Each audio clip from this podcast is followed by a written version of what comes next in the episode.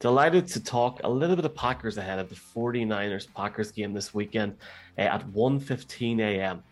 on Sunday morning. That time doesn't really matter. This is going to be a great game. Delighted to be joined again on the show. Uh, Matt Schneidman from The Athletic. Matt, welcome back in. Uh, business end of the season.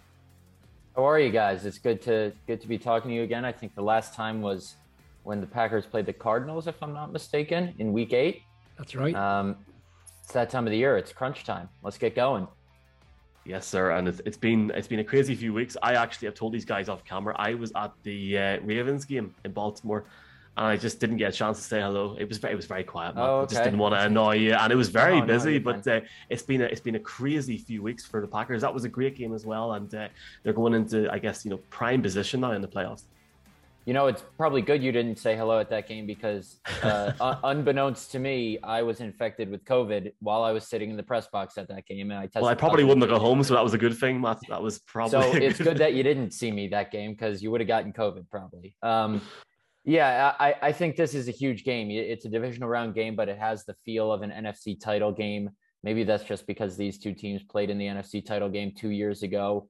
The matchup I'm watching is the 49ers running game against the Packers run defense. Packers probably have the worst run defense in the league this season. 49ers running game hasn't been exceptional, but it's still a run defense that can that can end the Packers season before they want it to. You know, they don't have Raheem Mostert who went off on these guys uh, two years ago, but they have Elijah Mitchell and the way they've been using Deebo Samuel out of the backfield is really special. So that's going to be the matchup I'm watching first and foremost, but obviously a, a bunch of different good storylines in this game. Yeah, plenty of good storylines. De- Deebo with the ball in hand is is a thing of beauty, but then Aaron Rodgers with the ball in his hand is also a thing of beauty. And Matt, you had a piece that came out yesterday um, why these playoffs are a defining moment for Aaron Rodgers' legacy. And I think as a, a, Denver Broncos fan, you know, there was always that question around Elway, and then he he rides off into the sunset, not with one ring, but with two rings. And I think two changes everything, right? Because it, it, it's not it's not a fluke that you won one. But can you talk to us, I suppose, given everything that has gone on with Aaron Rodgers, we know that he he breaks another record. He breaks Favre's record this year, but then there's all of this, the the drama that surrounds Aaron Rodgers.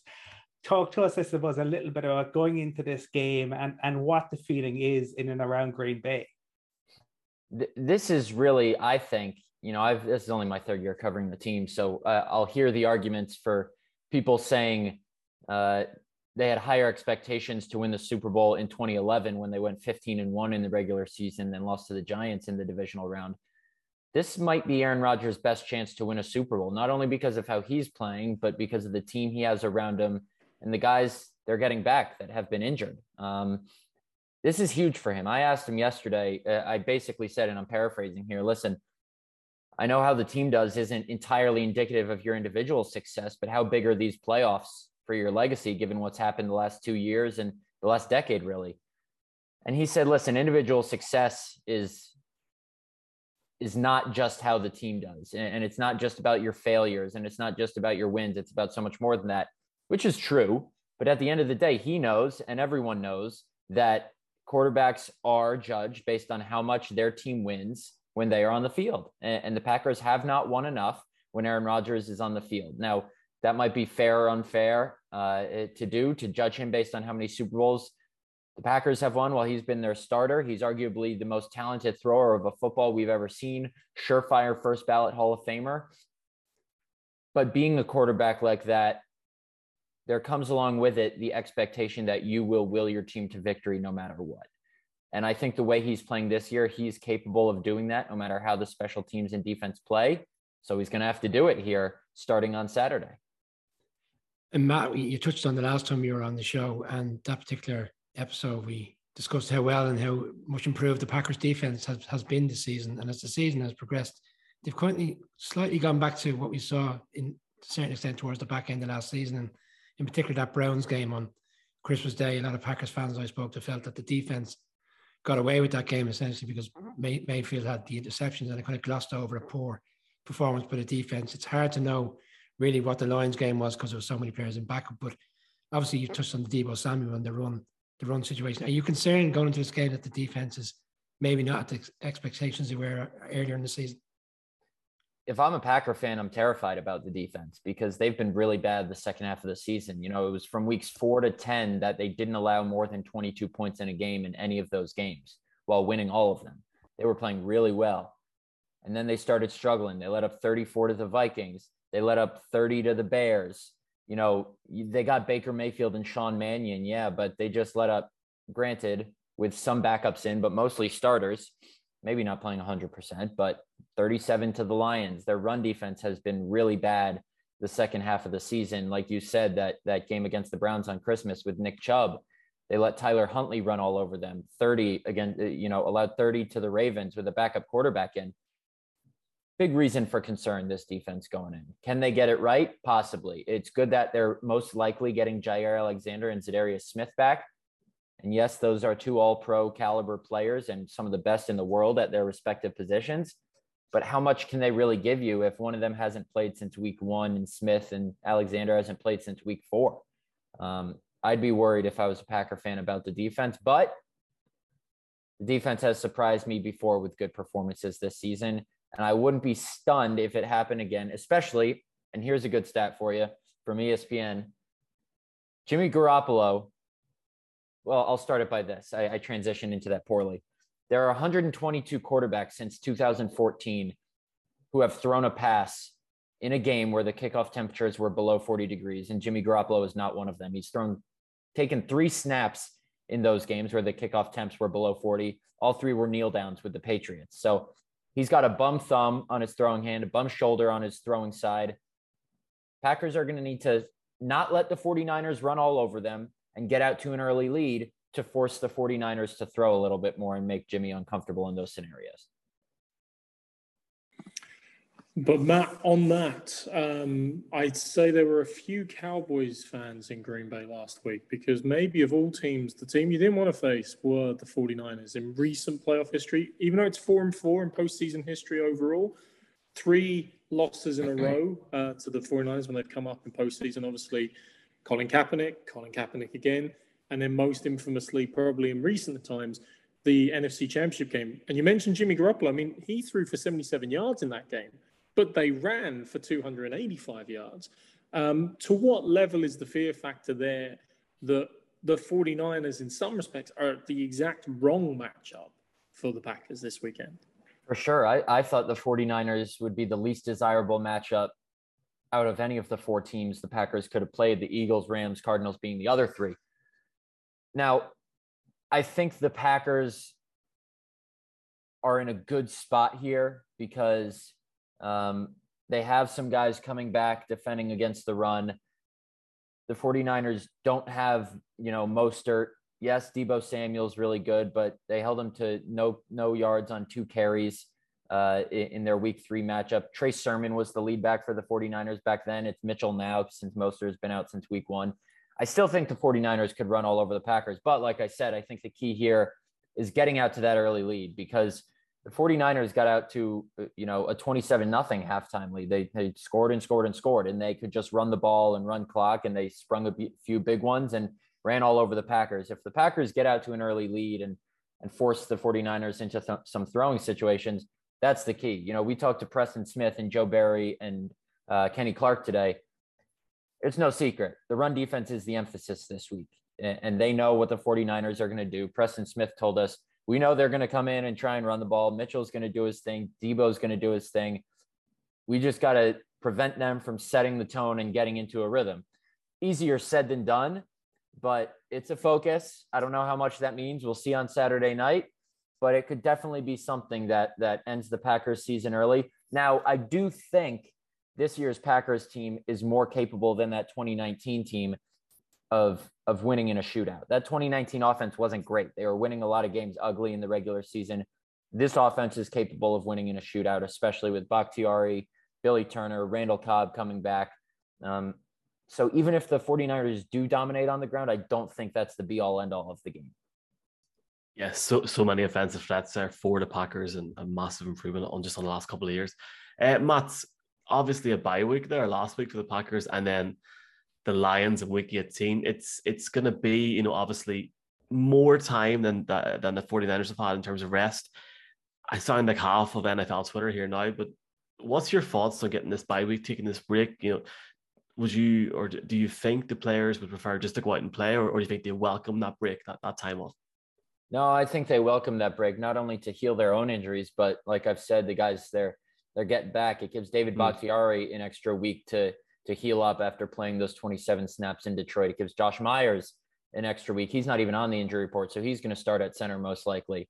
Gives Billy Turner an extra week. He's a full participant in practice. Randall Cobb, Jaire Alexander, Za'Darius Smith, all these guys I would expect to play, and and who knows if all of them would have if they didn't have this bye week. So the rest and recovery is is a good thing, I think. Obviously, um, that's why they played their their guys, at least their offensive stars, the first half against Detroit to avoid that rust, to kind of keep that rhythm going and get Davante Adams that single season franchise receiving record. And defensive starters like Preston Smith and Kenny Clark and Rashan Gary, Rasul Douglas, Eric Stokes were, and the safeties were all we're all playing late in the game. So it's to me kind of just like a regular first round bye. Um, it didn't hurt them last year. Didn't hurt them the year before. They won their divisional round games both times. Um, came out fast in both games. So I, I don't see how it could be a, a hindrance this time around. Matt, I suppose I see parallels to last year in terms of the the Packers beat the the Rams in the regular season last year, and then coming into the divisional round, the the Rams lose. Well, he played, but Aaron Donald wasn't Aaron Donald. And then this year, the 49ers, um, well, Nick Bosa and Fred Warner, you've you've mentioned uh, Jimmy G's injury, but to lose those two on on defense, and we don't know whether they will be, you know, good to go. I imagine you know you'll see Fred Warner on the the field. Nick Bosa is probably a bit more questionable at this point, but how um, how significant uh, is uh, I suppose losing those two guys when you're going up against uh, a Packers offense that uh, can be so uh, so explosive and uh, how pleased will Aaron Rodgers be if Nick Bosa isn't good to go? Well, I'm sure Aaron Rodgers would say I hope his head is all right because obviously concussion's no joke, but I, I think Aaron Rodgers would be just fine if Nick Bosa didn't play. He's one of the game's best edge rushers. It sounds like Fred Warner is going to play, um, at least from what he's been saying this week on Twitter. Uh, Nick Bosa obviously is in question. That's going to be one to watch because he can wreck a game. The Packers did well in Yosh Nijman's first start this season back in week three. Uh, after that first drive or second drive, I believe it was when Nick Bosa got the better of him a couple times, and then they really helped him out with some chip blocks with with Robert Tonyan. Um, but yeah, that's huge. Especially, it would make things easier on two guys in Bakhtiari and Billy Turner, who might be a little rusty with, with how little they've played of late. So it would, I, I think, not having Bosa is way bigger than not having Warner, who's one of the premier inside linebackers in the game. But if Aaron Rodgers has time to throw because of a lesser pass rush, he can pick apart any defense regardless of who's playing linebacker. Matt, you, you touched on how I suppose attack minded the offense has been this year, and you, you, compared it to two years ago, where you said they were a sloppy offense in, in, to a large extent during the, the, regular season. One player this season that's really come to the fore and fans' favourite now is AJ Dillon, and so he's got his opportunities as the season progressed, and obviously the Aaron Jones injury. Like he could be monumental to this offense in certain terms of running the ball, and you know I suppose it's a double team with Jones as opposed to Jones consistently getting the ball. Yeah, they've done a really good job kind of interchanging the two of them. And, and AJ Dillon's really come into his own this year, not only as a runner, but as a pass catcher. And um, Aaron Jones has been a little banged up, but if he needs a breather or whatever, they're not going to have any drop off with, with AJ Dillon. Matt LaFleur a while back said he doesn't view it as starter and backup. He views it as 1A and 1B, really. I would assume he's saying Jones 1A and Dillon 1B, but uh, TruMedia, a, a, good stats and analytics site I like to use, has a stat called offensive rush success percentage. So basically, um, it takes into account every single rush a running back has had on the season and measures its success level of success based on the expected points added per play. So essentially, in layman's terms, what that means is if AJ Dillon gets two yards on third and one at midfield or two yards on fourth and one, that is a successful play. That's not going to reflect well in yards per carry because it's only two yards, but it gets the job done, keeps the chains moving, gets gets the first down of running backs with at least 100 carries in the NFL this year, the highest offensive rush success percentage is AJ Dillon at 48.7%. So he's been really good at turning those two yard losses into four yard gains and moving the chains. He's not going to spring off a 20 or 25 yard run every now and then, like Aaron Jones is, but pushing the pile sometimes and taking a defense's will like that is just as important, especially on the goal line, which we've seen him do a bunch this year. So I think he's going to be huge. We're, we're talking about the 49ers run game, but if the Packers can establish their running game, watch out. This one could go uh, a blowout in the opposite way. Matt, we've had a spate of reunions, TV specials last while. We had Friends, we had Sex in the City, we even had a Saved by the Bell reunion. And if I look back at a photo of the 2013 Washington offensive coaching staff, it looks like the cast of Saved by the Bell. And then I look again and say, well, actually, it's not. It's got Kyle Shanahan there, it's got Matt LaFleur, and maybe in the next round, it's also got Sean McVay as well, who's tight ends coach at the same time. How is that coaching matchup a reunion again? We've talked about the 2019 championship game, about the the the the the, uh, the face off there. How is that going to play out with two people who know each other so well and share a similar offensive philosophy? Yeah, at this point, they've played each other so much as head coaches. What is this? The fifth time since they've since they've both been head coaches, twice in 19, once last year, and then this will be the second time this year. At this point, I don't think you can read too much into, oh, I know what the other guy does, because then the other guy's thinking, oh, well, if he knows what I do, maybe I change it up. So it's kind of like a chess match, wondering who's going to make that that next move. What's interesting about this is I don't know how good of friends Matt LaFleur and Kyle Shanahan are anymore. They, they both say they are. They both said the right things this week and that, well, we're all good. That that handshake from week three was just caught up in the moment. Kyle Shanahan was upset he lost at the buzzer but I don't know if Matt LaFleur is too happy about Kyle Shanahan trying to poach his quarterback this offseason. He's never going to say it made him upset publicly, at least. But that's an interesting storyline here. They've done well to squash it this week.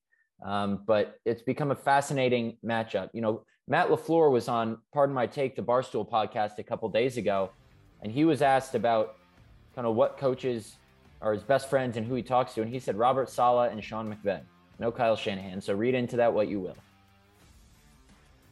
Interesting indeed, gentlemen. Uh, Matt, I just want to thank you for your time coming on here. I think we, we that we could talk about the Packers all day. Maybe we'll talk to you again before the season's out. I think that could be very, very likely indeed. I just want to thank you for your for your continued support. Obviously, Matt is with the Athletic, uh, and people over here, I'm sure, know the Athletic both for NFL and also for Premier League coverage. Broken exclusive news on Arsenal this week. I'm sure Mark was very happy about that. If he hasn't seen it, uh, you can you can check it out, and we'll put a link on our YouTube and socials to sign up. And Matt, maybe we'll get to see you in LA for uh, maybe a cup of tea or a pint or something uh, in a few weeks.